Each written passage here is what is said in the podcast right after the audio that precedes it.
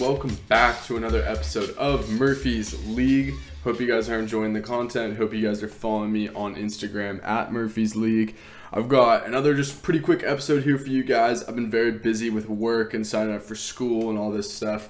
So, episodes have been a little more spread out, not as much on schedule. They're going to be a little more short. Um, I'm sorry about that. Hopefully, they'll get a little longer than the school year. But you know what? If you guys like it this format, if you guys like the condensed episodes, just let me know. Um, I'm more than willing to stick with it this way. I'm kind of just playing it all by ear. I'm taking things one thing at a time. Um, really looking forward to getting into school and having videos be made during the school year. Obviously, the NFL season is only a couple weeks away. Actually, two weeks away as of yesterday. I'm recording this on a Friday. So there are dogs barking. Give me one second. That is one of the reasons why I'm very excited to be going to school.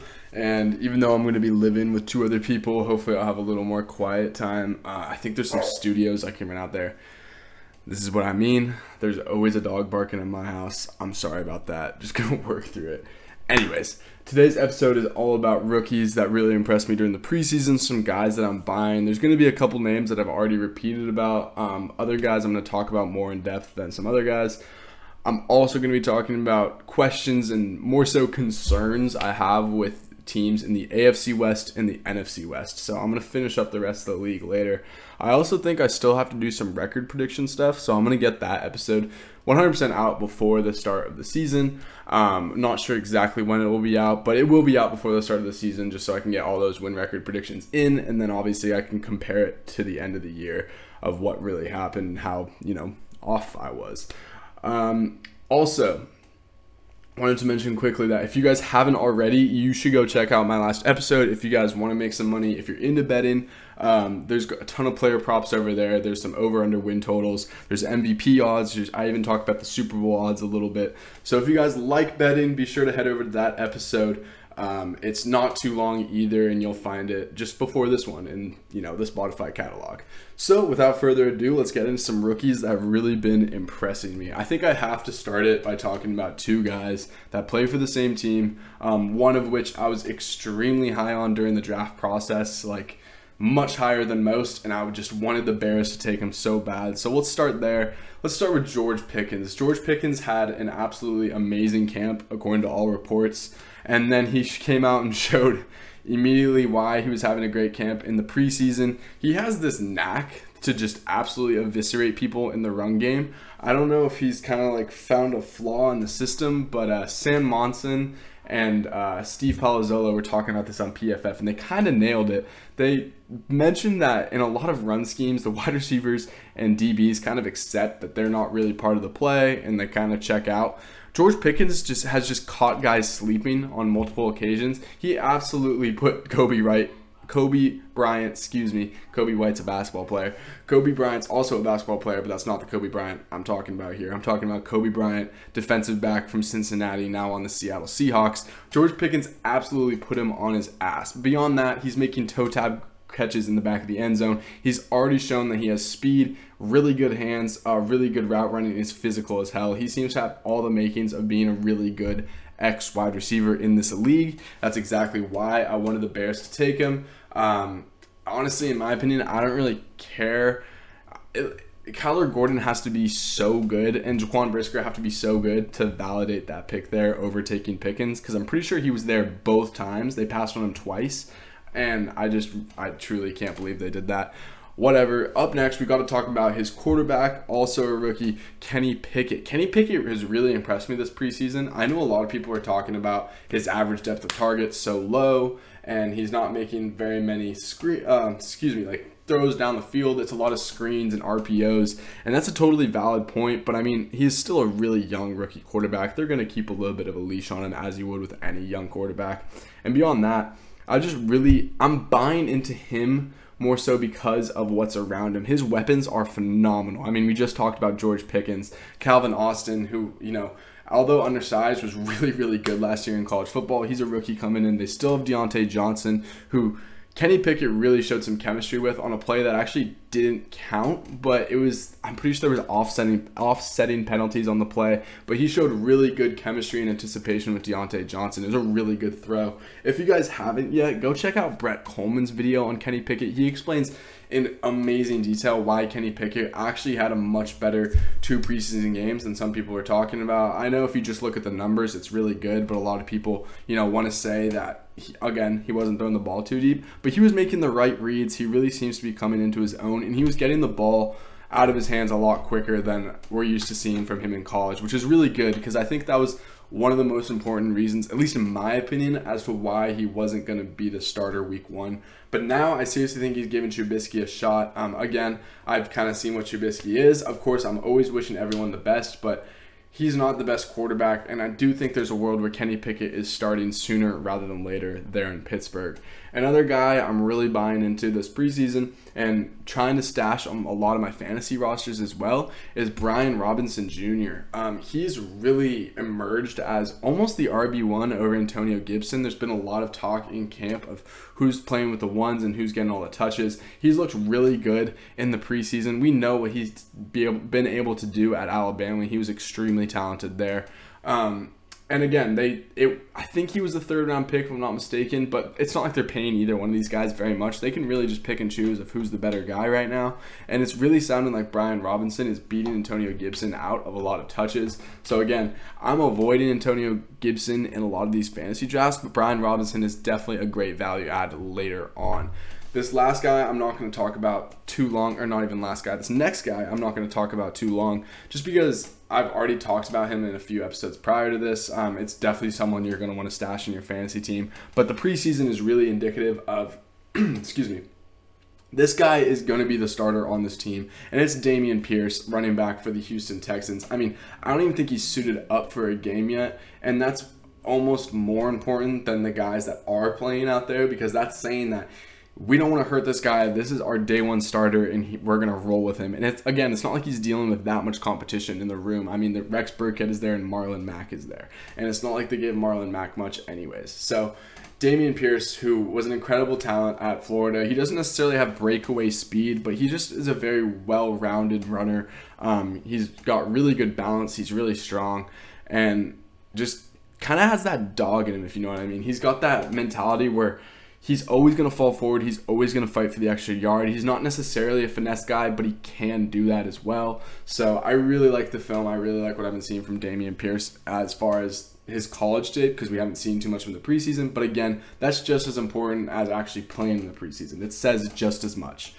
Up next, we have Cam Jurgens. Cam Jurgens is a guy that I really liked again coming out of college. Um, this is I can pretty much say that with almost all these guys. Uh, a lot of these guys were already on my radar and I was already very high on. So it's not really surprising that they're showing up now. But Cam Jurgens is just, he's been playing really well in the preseason. But in addition to that, he's in such a good fit and system for him. I mean, being behind Jason Kelce, being able to learn from that offensive line that's ton, that's, excuse me, that's filled with veterans and a few younger guys. And it's just, a very talented unit and to be able to practice against the Eagles' very deep defensive interior of their line, I really think that's going to help him develop. So Cam Jurgens definitely someone you're going to want to be on watch for. Maybe not this year because Jason Kelce is coming back. He's obviously not retired yet. But Cam Jurgens could be the future of the Philadelphia Eagles, and I'm very excited for him.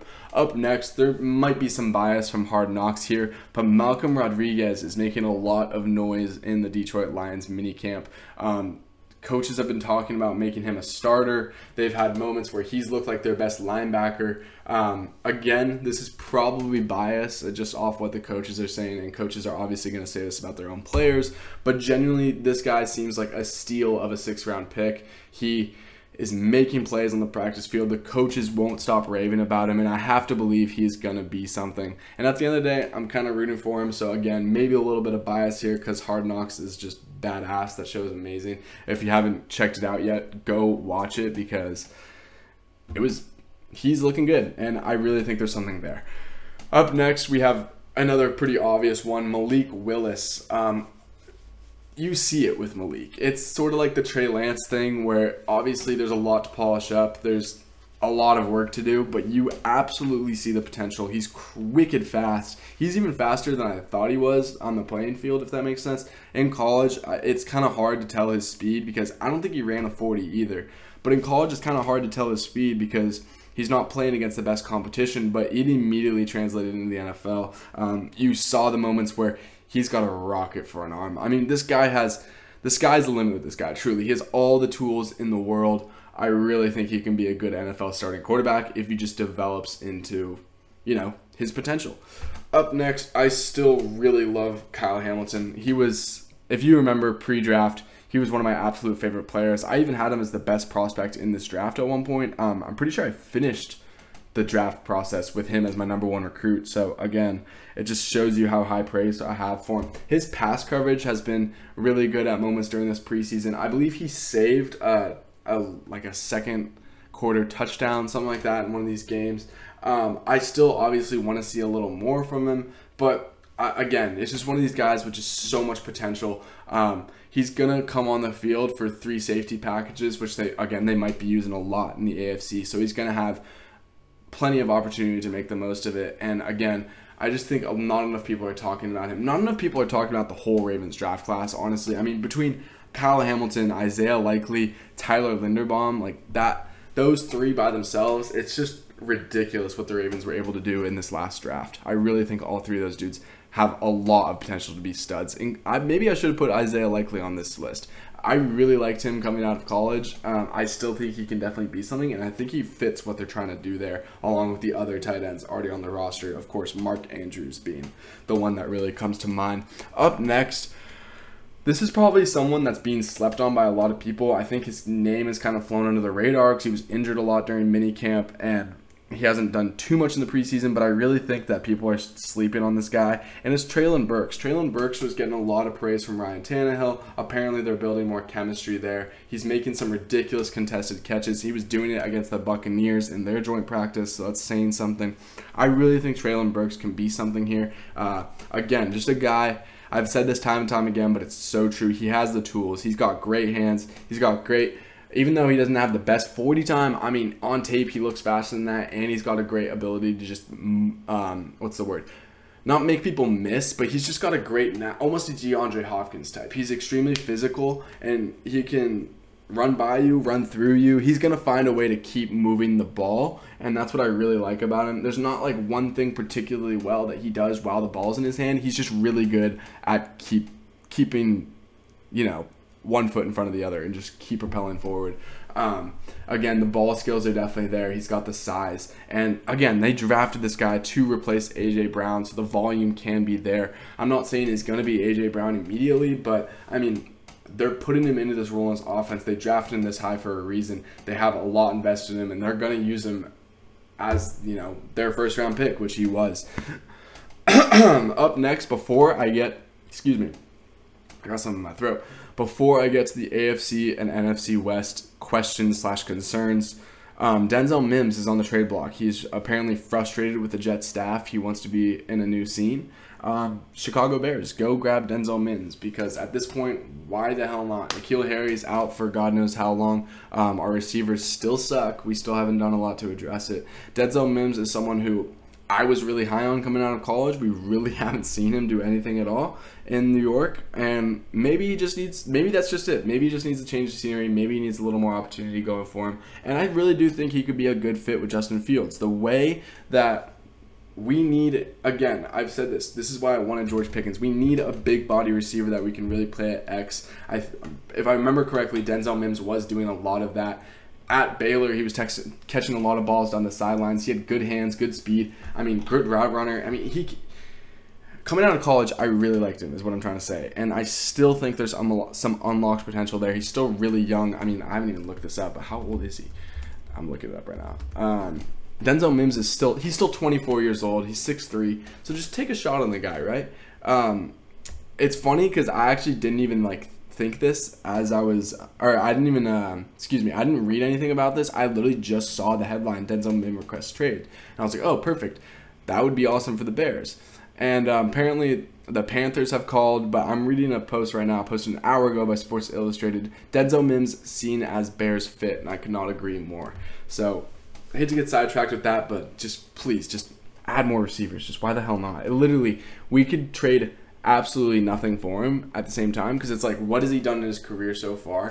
And I don't know. I really think realistically, we could get him for a fifth round pick, sixth round pick, maybe. Anyways, let's get on to some questions I have about each team in the AFC and NFC West. Questions, concerns, whatever you want to call it. Obviously, some of these I'm going to have to nitpick a lot because, especially the AFC West, it's a loaded division. It's kind of hard to come up with concerns for some of these teams when they're just so damn good.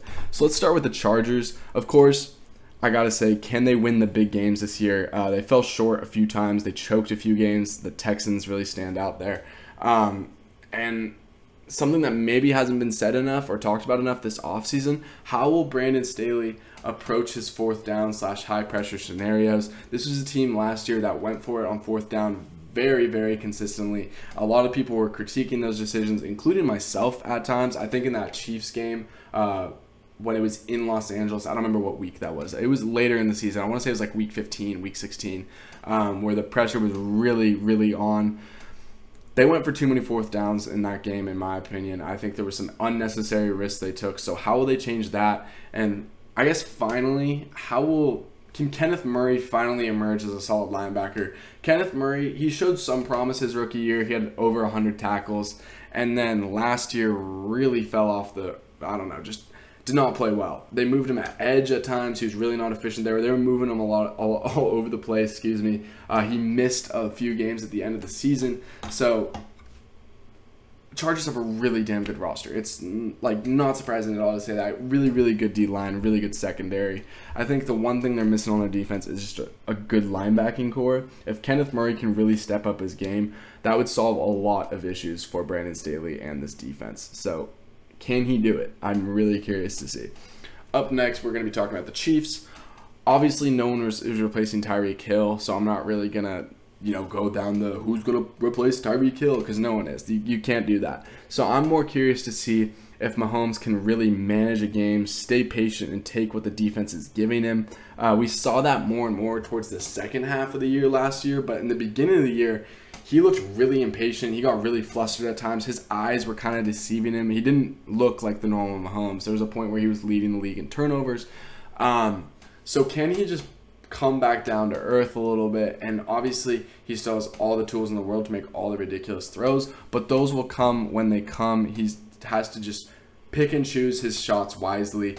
Um, obviously, they're still going to have some vertical speed to stretch the field, but you can argue no one gives you more free yards in the league than Tyreek Hill in the entire league. With the ball in his hands, that is definitely an argument you can make. Um, also, just a quick side note I want to see how good their rookies will be because I think McDuffie and Karlaftis are both insanely talented. Again, it's the theme of the video, but those were two dudes I was so high on throughout the draft process. I believe I had Karlaftis as like a top 10 prospect at one point. I think he was like my 10th best prospect. I had McDuffie at like, I want to say like 14 or something like that. So obviously both very high on my board. They got both of these guys. And I think they fit the schemes really well, especially McDuffie. McDuffie's like a picture perfect fit for that scheme. So I'm really curious to see how these guys play in their first year of the league. But of course, I'm more concerned about how Mahomes is going to manage the game, how Mahomes is going to play without Tyreek Hill, um, and if he's just going to be able to just stay disciplined and take what the defense gives him mostly. Up next, the Raiders. The Raiders. I think my biggest concern with the Raiders is just how their offensive line will hold up. I think that's probably the biggest flaw in their roster. It's a really, really weak offensive line. I mean, other than Kolton Miller, there's just a lot of question marks. Hopefully, Alex Leatherwood can play a little better this year. Richie Incognito is gone. Um, so it's just going to be really interesting to see how they handle. I mean, a lot of good pass rushers in the division. Just the Chargers, obviously, Joey Bosa, Khalil Mack, Bradley Chubb on the Broncos. You got Andy Randy Gregory there. DJ Jones is there now. So there's just a lot of talent in this division. Obviously, um, excuse me, the Chiefs have Karlaftis now coming. Uh, Chris Jones is still there and one of the best D tackles in the league. So Will it pop up in the biggest moments? Will it affect their game? Uh, I guess time will tell. Sorry, I just dropped my lighter, I think. Anyways, um, I also have some questions about their secondary. I don't love it. I mean, Nate Hobbs has really showed some promise, as well as Trayvon Mullen, but now Trayvon Mullen's coming off an undisclosed surgery from May, which is kind of weird. I don't know why they they're not announcing what it is. Kind of concerns me a little bit. But again, I think if there's two weaknesses in this team, it's just they can keep up with anyone in a shooting match. So I guess it really doesn't matter. But at the end of the day, you do want a secondary a little better than what they have. You do want an offensive line a little better than they have. Up next, we have the Broncos. Um, even with the rest of the division looking extremely different and adding adding tons of talent, um, or losing some in the case of the Chiefs, this team is arguably the one with the biggest turnover from last year into this year. I mean, between a new quarterback, a new head coach, and if the rest of the roster, I mean, yeah, the rest of the roster is relatively similar. Between a new head coach, a new QB, that is arguably changing the most important positions in the whole organization, not even just the team. I mean the whole org. Um, so I guess the big question would be is can they bring it all together in year one? Um, I'm not even necessarily win, saying win the Super Bowl like Tom Brady or Matthew Stafford just did because that's again a little bit of a different scenario. The head coach is still there. Um, the division isn't as good. Or I mean, so this division is much better, is what I should say. Uh, so I don't think they necessarily need to win the bowl in the first year to call it an absolute win. I think, uh, I mean, a very clear win to me would at best being hosting a playoff game and then getting a W in the playoffs. So I'm kind of running out of time here because I got to run to work pretty soon. So I'm gonna get to the NFC West next episode. I already have it all written up. I'm gonna end this episode here. How many minutes are we at? 21 minutes. So yeah, very very short condensed episode for you guys. I hope you do enjoy it anyways. Again, be sure to follow me at Murphy's League. Share this with your friends. Go listen to the last episode if you haven't already and want to make some money during the season. Um, if you guys like this shorter format, just let me know. I was planning on making it a little longer, but I got work at four. Currently three thirty. I gotta get some food in me. I gotta change and stuff. So hope you guys understand. Have a great rest of your day and peace out.